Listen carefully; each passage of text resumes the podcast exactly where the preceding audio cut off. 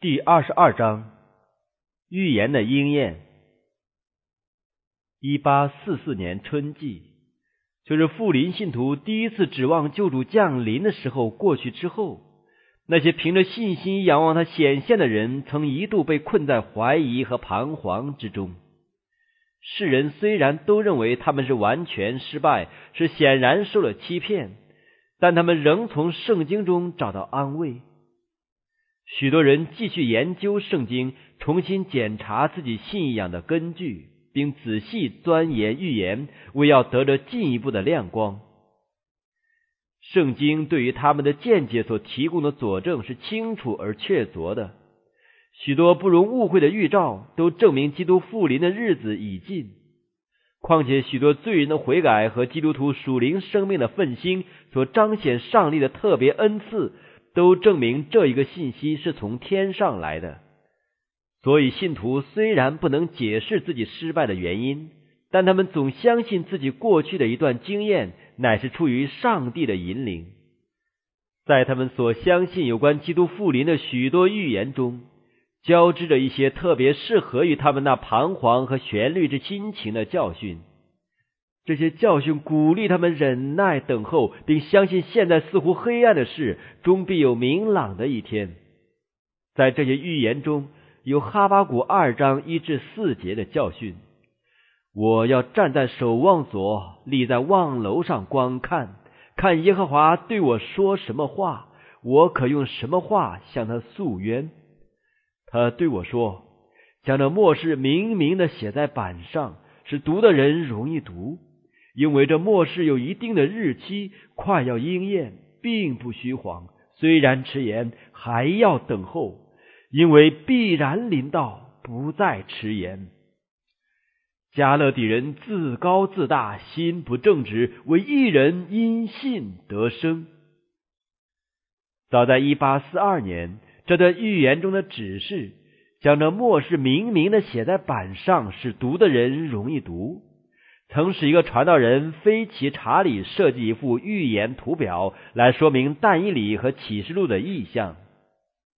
在这个图表出版之后，当时的信徒便相信这是应验了上帝所传给哈巴谷的预言。可是没有人注意到，在这同一段预言也指明着意象应验的过程中。必有一段显然迟延的时期，也就是一个等待的时期。但在大失望之后，以下的话就显明了它的意义：这末世有一定的日期，快要应验，并不虚谎。虽然迟延，还要等候，因为必然临到，不再迟延。一人因信得生。那时，以西结的一段预言也使信徒得到力量和安慰。耶和华的话临到我说：“人子啊，在你们以色列地，怎么有这俗语说：日子迟延，一切意象都落了空呢？你要告诉他们说：主耶和华如此说：日子临近，一切的意象都必应验。我耶和华说话所说的必定成就，不再单言。”以色列家的人说，他所见的异象是关乎后来许多的日子，所说的预言是指着极远的时候，所以你要对他们说：“主耶和华如此说，我的话没有一句再单言的，我所说的必定成就。”那些等候主的信徒因此就欢喜了。他们相信了从起初看到幕后的主，曾在古时预先看到他们的失望，而赐给他们这些鼓励和有希望的勉言。若是没有这几段经文来劝勉他们忍耐等候，并坚信上帝的话，他们就必在那考验的时辰失去信心了。马太二十五章里十个童女的比喻，也说明富林信徒的经验。在马太二十四章。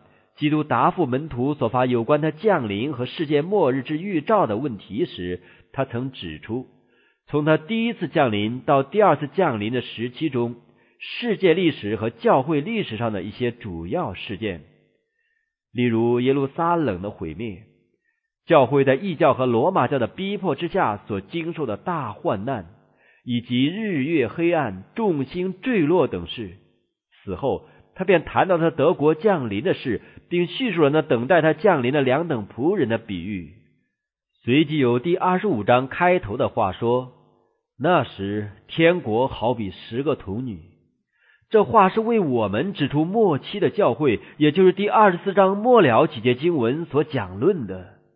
这个比喻用近东地区的婚礼来说明末期教会的经验。那时。天国好比十个童女拿着灯出去迎接新郎，其中有五个是愚拙的，五个是聪明的。愚拙的拿着灯却不预备油，聪明的拿着灯又预备油在器皿里。新郎迟延的时候，他们都打盹睡着了。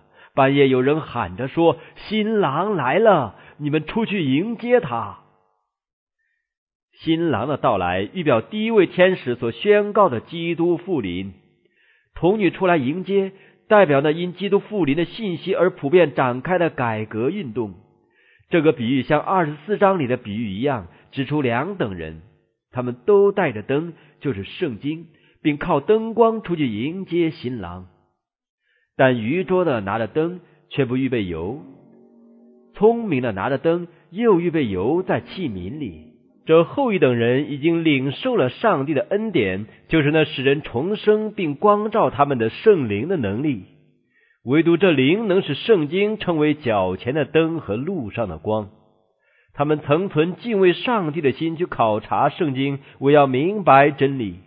他们也曾恳切追求心灵和生活的纯洁。这一等人亲自得了实在的经验，并对上帝和他的话具有一种信心。这种信心是灰心和迟延所不能磨灭的。其余的人则拿着灯，却不预备油。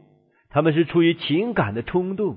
这严肃的信息曾引起他们的恐惧，但他们只以弟兄们的信仰为依靠，并满意于自己感情上明灭不定的灯火，而没有追求彻底明白真理，也没有追求心中真实有圣灵做工。这等人曾满心盼望立即得到赏赐而出去迎接救主，但他们没有准备应付迟延和失望。即使考验临到，他们的信心便支持不住，他们的灯火便暗淡无光了。新郎迟延的时候，他们都打盹睡着了。新郎的迟延代表信徒所指望救主回来的日子过了期，以及随之而来的失望和显然的迟延。在这个彷徨的时期中，那些经验肤浅和不冷不热的信徒很快就动摇了。他们做基督徒的奴隶也松弛了，但那些把信心建立在亲自查考圣经的基础上的人，已经把脚立在磐石上，是失望的浪潮所不能冲毁的。他们都打盹睡着了。一等人因不关心而放弃了信仰，另一等人则耐心等候更清楚的亮光。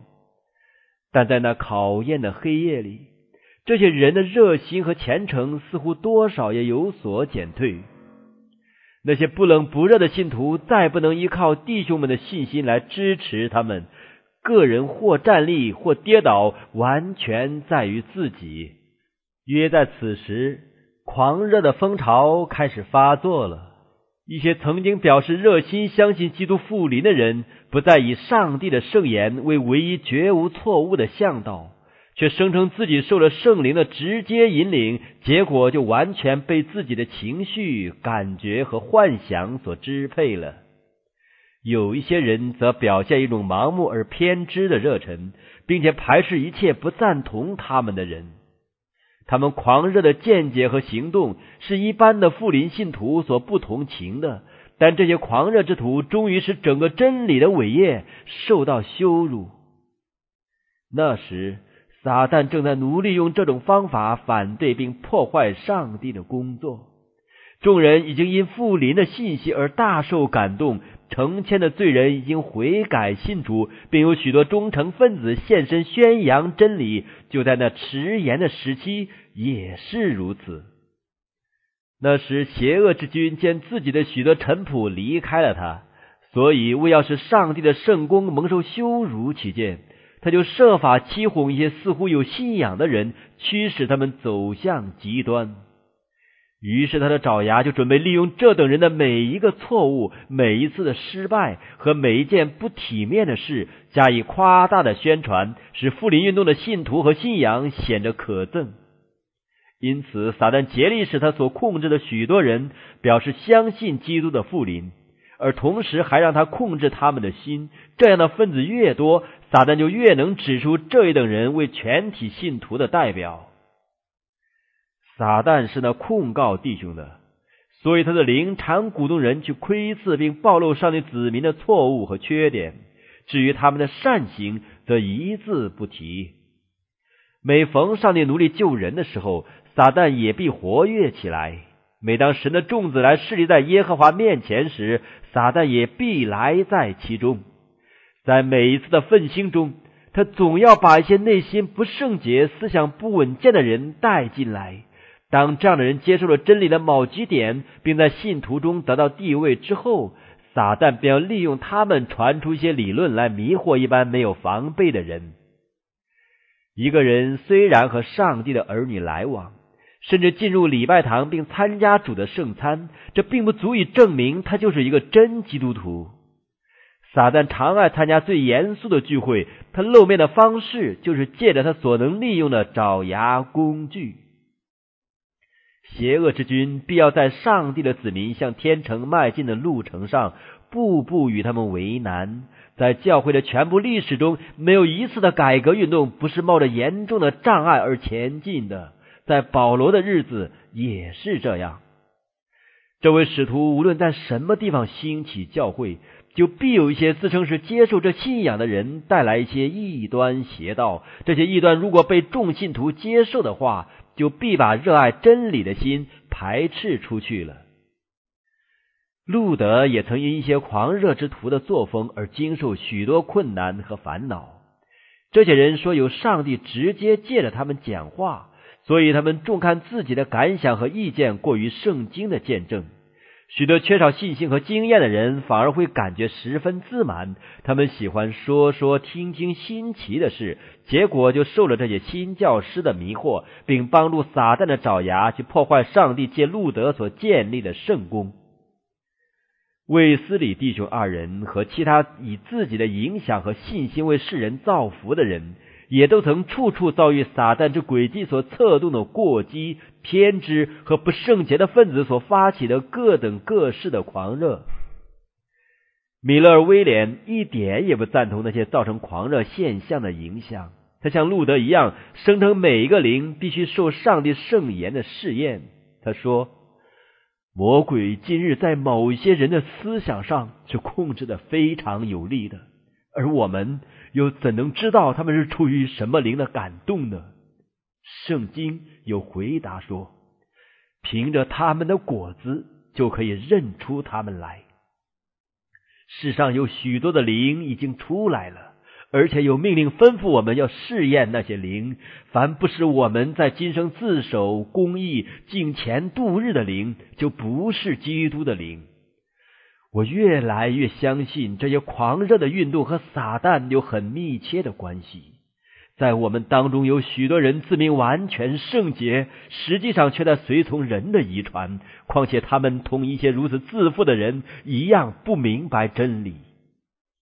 邪恶的灵必使我们远离真理，而上帝的灵能引领我们明白真理。但你或许要问：一个人可能是错了。但他总以为自己拥有真理，那么怎样呢？我们回答说，圣灵和圣经必然是一致的。如果一个人用圣经来审查自己，而发现自己能与全部圣经协调，他就可以确信自己拥有真理。但如果他发现那引领他的灵与上帝的律法或圣经一贯的教训不能符合，他就应当谨慎自己的脚步。唯恐陷入魔鬼的网罗。从人们脸上的神色、眼中的泪珠或富有感情的几句话里，我所能看出内心虔诚的表现，要比全基督教界所发出的狂呼乱喊更多呢。在宗教改革的日子，这运动的敌人曾把狂热派所惹起的祸患都归罪于那些最反对这种风潮的人。后来，那些反对富林运动的人也用了这同样的手段。他们不只是污蔑并夸大极端主义者和狂热派的谬论，而还要散布许多毫无根据的蓝言。这些人是被偏见和仇恨所鼓动。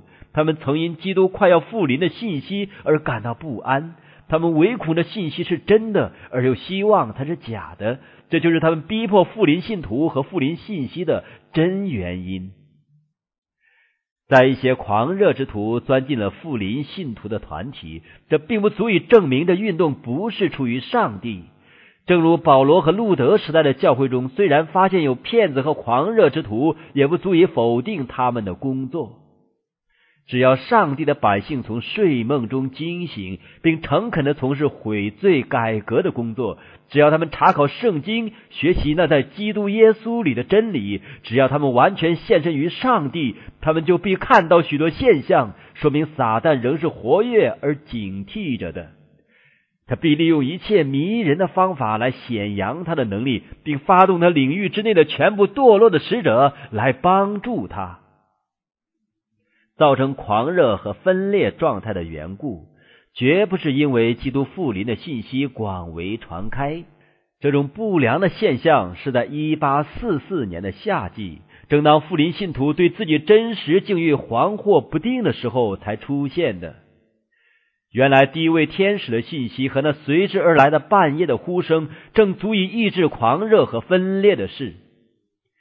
因为那些在这两次严肃的运动中有份的人是彼此十分和谐的，他们彼此相爱，并热爱他们所希望快要看见的耶稣。同一的信仰和同一的指望，已成了他们抵御撒旦的盾牌，并使他们超出一切属于血气的影响。新郎迟延的时候，他们都打盹睡着了。半夜有人声喊着说。新郎来了，你们出去迎接他。那些童女就都起来收拾灯。在富林信徒起先以为二千三百日结束的春季和该年的秋季之间，就是一八四四年夏季。他们用了圣经的话去传新郎来了的信息，因为他们查出那二千三百日实在是伸展到秋季的。那发起这次运动的。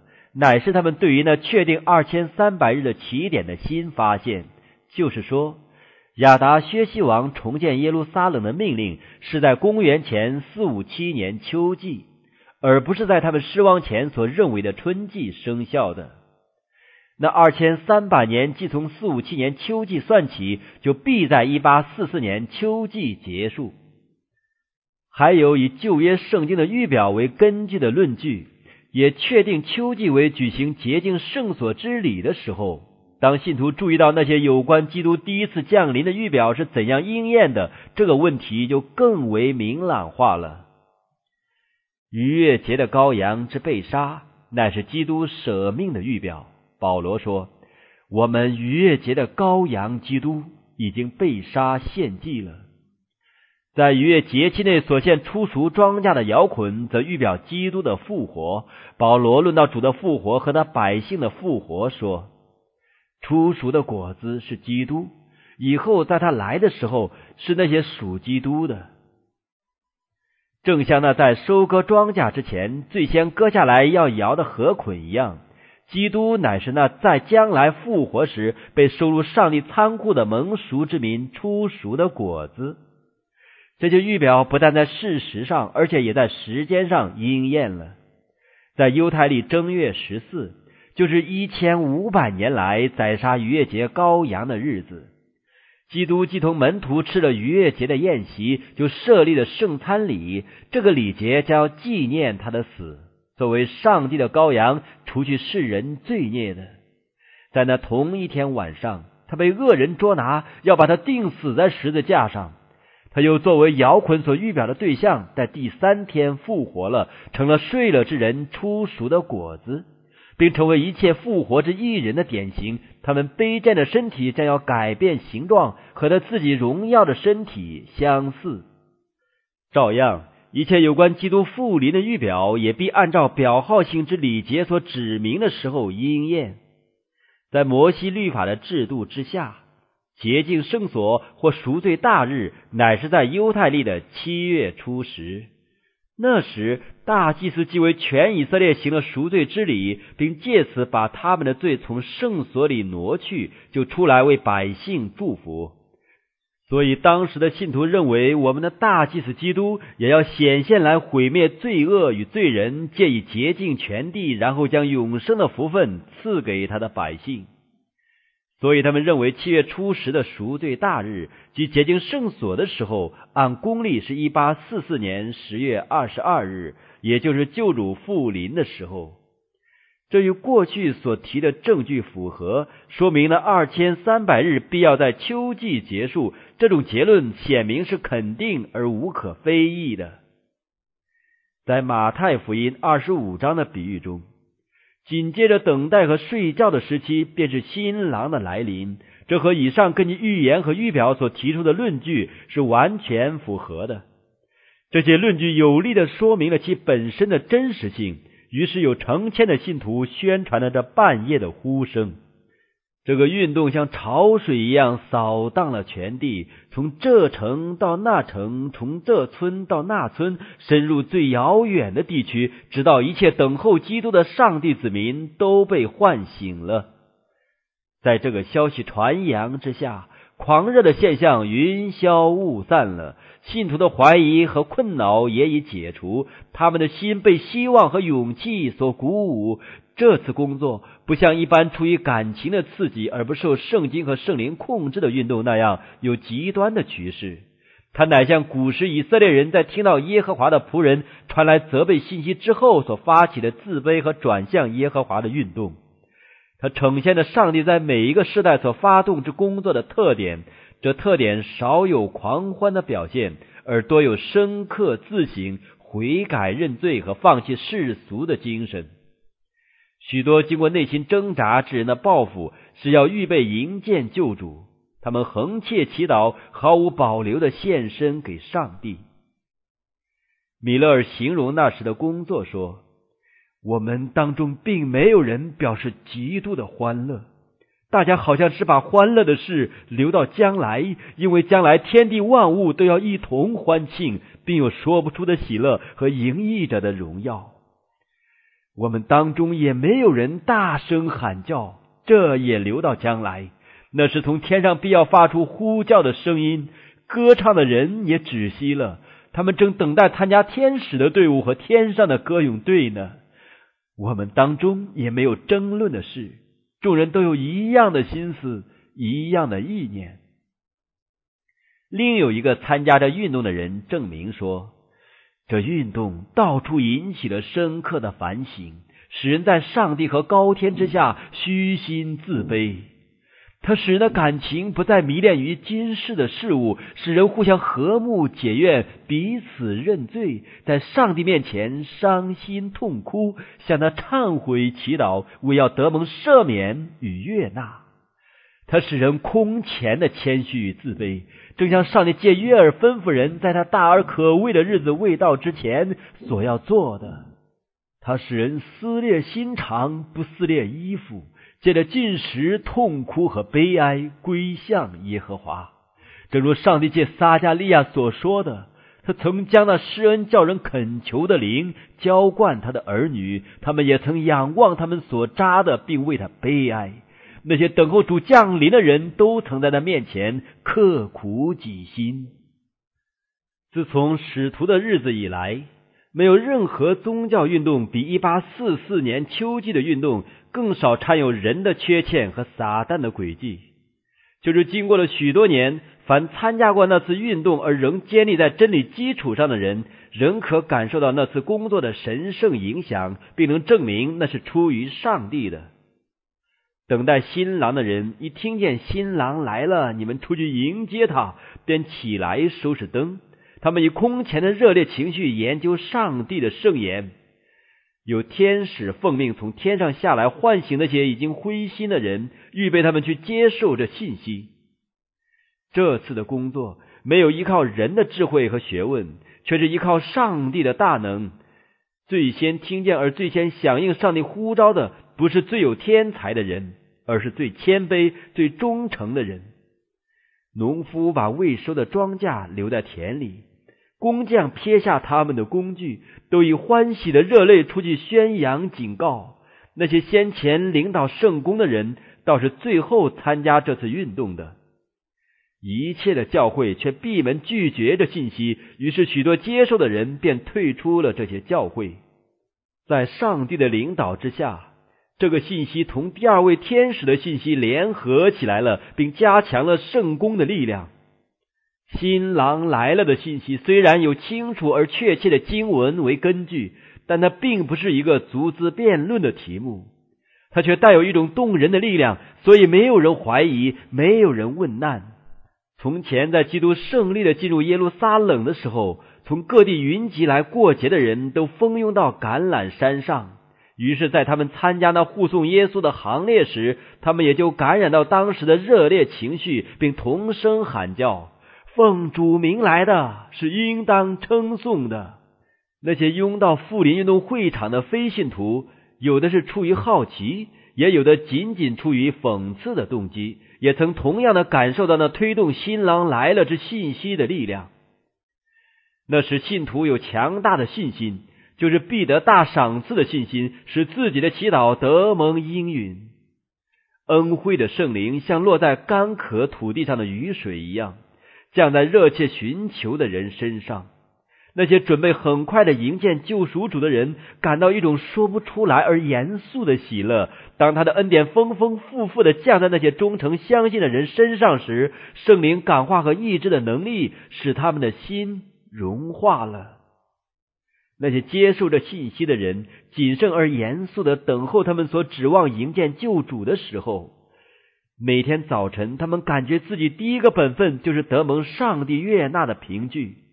他们的心都团结一致，所以他们时常在一起彼此带祷。他们常在幽静的地方聚集，与上帝交通，使他们祈祷的声音从田野间和树林中升到天上。他们认为救主的加纳比他们每日的饮食更为重要。如果有乌云遮蔽他们的心灵，他们就不能安心，直到它消散为止。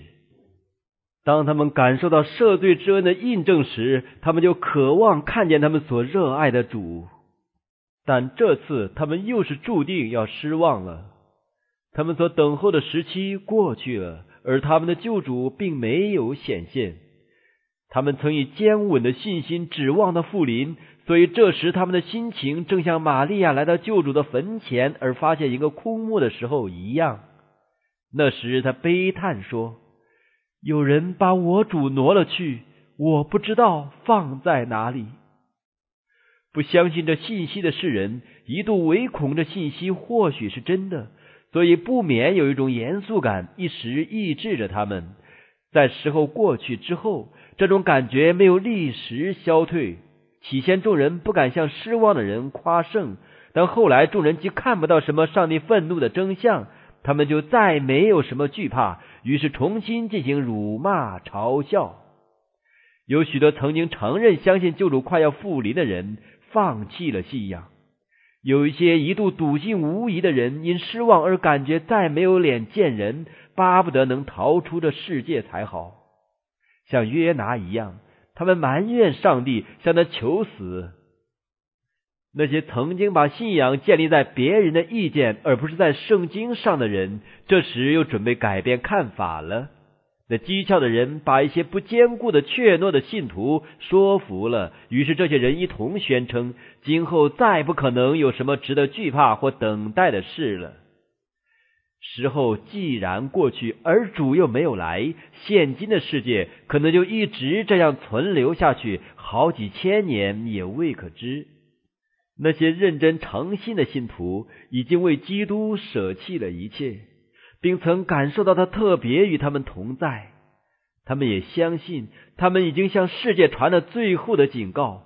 他们希望很快就被接去与他们神圣的夫子和天使同在，所以他们已经很少和那些没有接受这信息的人来往。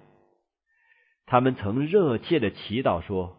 主耶稣啊，我愿你来，愿你快来。”但结果他没有来。现在他们必须重新负起每日操劳和困恼的重担，并忍受那些嘲笑他们之人的讥讽和辱骂。这真是信心和忍耐最艰苦的考验。但这次的失望还没有像从前基督第一次降临时他的门徒所经验的失望那么大呢。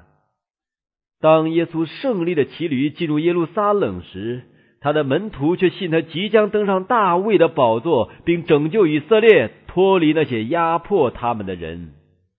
他们以热切的希望和快乐的预感，争先向他们的王表示尊敬。许多人把自己的衣袍铺在路上，让他经过，或拿棕树枝散铺在他脚前。他们在热烈的狂欢中共同的喊叫说：“何塞纳归于大卫的子孙。”当法利赛人因这种欢乐的表现而受到搅扰并发怒时，他们就请耶稣斥责他的门徒。耶稣回答说：“我告诉你们，若是他们闭口不说，这些石头必要呼叫起来。预言是必定要应验的。那些门徒正在实现上帝的旨意，但他们还是注定要痛苦失望的。过了不多几日。”他们便亲眼看到救主惨痛的死，并把他放在坟墓里。他们所希望的许多事竟没有一样实现，所以他们的希望也就和耶稣一同死了。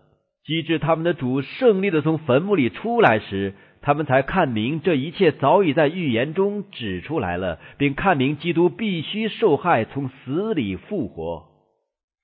五百年前，主曾借先知撒加利亚说。西安的民呐，应当大大喜乐；耶路撒冷的民呐，应当欢呼。看呐，你的王来到你这里，他是公义的，并且施行拯救，谦谦和和的骑着驴，就是骑着驴的驹子。如果门徒当时知道基督正在走向审判和死亡，他们就不可能应验这个预言了。照样。米勒尔和他的同工也应验了预言，并把圣灵所预言的信息传给世人。如果他们事先充分的明白，那指明他们先要失望，而在主复临之前还有另一个信息要传给各国的预言，他们就不会把头一个信息传出去了。可见第一和第二位天使的信息是在预定的时候传开的，并且成就了上帝所要成就的工作。那时世人一直在观望着，总想时候一过，而基督没有显现，复临运动的整个系统将要完全瓦解。虽然有许多人因强烈的试探而放弃了信仰，但仍有一些人坚立不动。复临运动所结的果子。就是那随着这运动而发展的虚心、自卑、反省己罪、舍弃世俗和改正生活的精神，证明这运动是出于上帝的。他们不敢否认圣灵的大能，却已为复临信息做了见证。同时，他们也查不出自己对于预言时期的算法有什么错误，连他们最有学识的敌人也未能推翻他们解释预言的方法。因此，他们在没有得到圣经的凭据之前。不能同意放弃他们经过诚恳祈祷、研究圣经而得出的结论。那时他们的思想曾受圣灵的光照，内心曾因他活泼的能力而火热起来。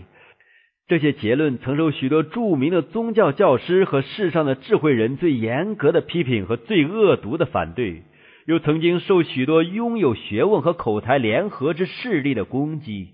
但始终没有因大人物的讥讽和小人的辱骂而动摇。固然他们所期望的事没有实现，但这并不足以动摇他们对于圣经的信心。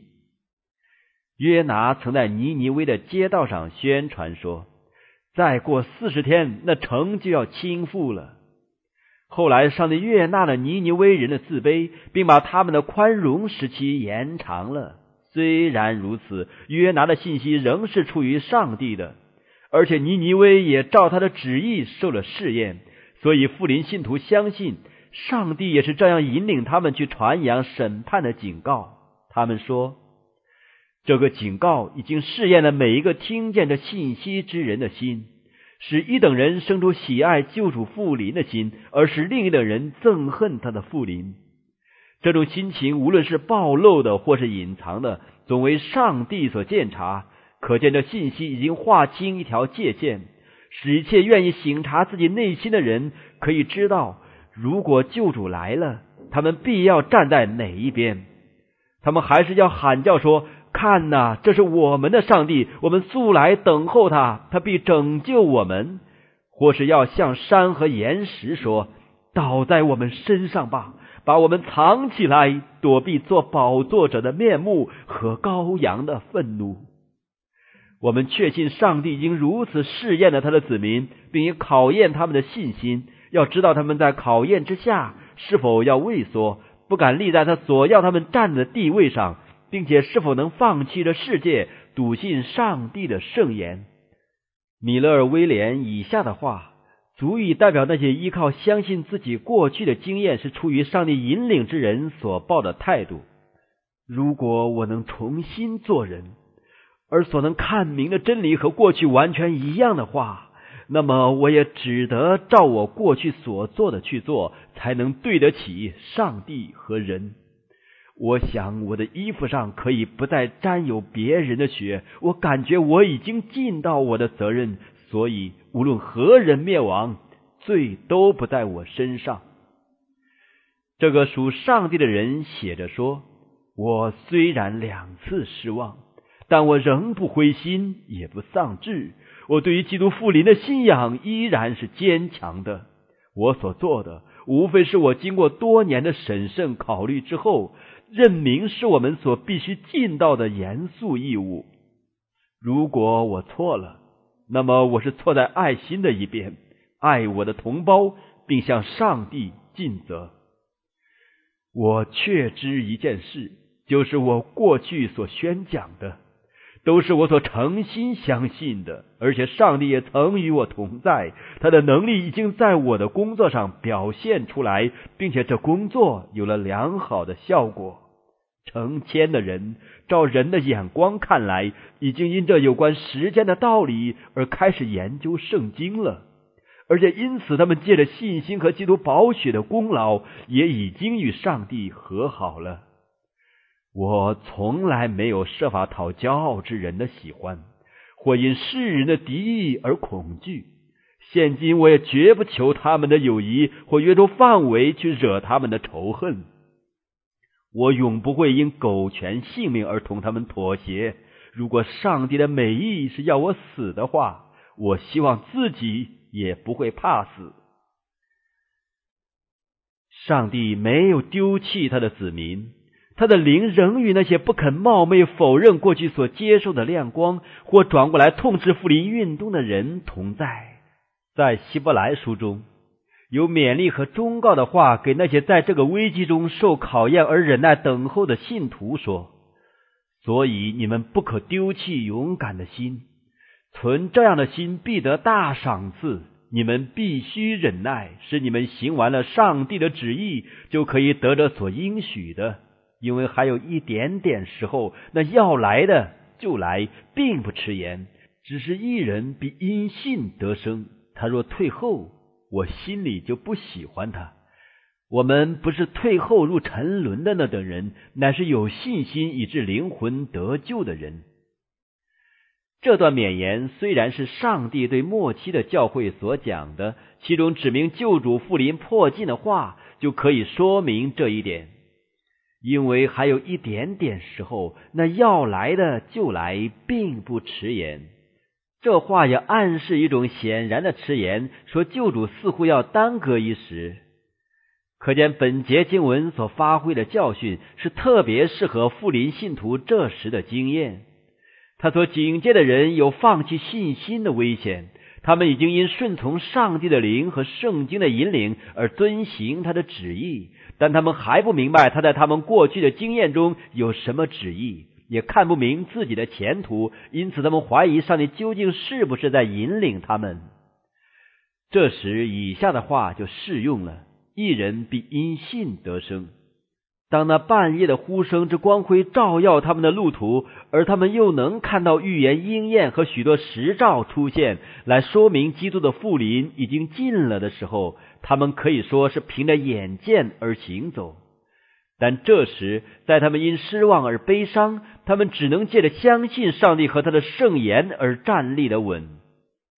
机巧的人向他们说：“你们是受骗了，放弃信仰吧。”承认复临运动是出于撒旦的吧？但上帝的话却声明，他若退后，我心里就不喜欢他。这时，若有什么人放弃信仰或否定了推进着运动的圣灵的能力，他就是退后入沉沦的人了。他们却因保罗以下的话受了勉励，坚定不移。你们不可丢弃勇敢的心，你们必须忍耐。因为还有一点点时候，那要来的就来，并不迟延。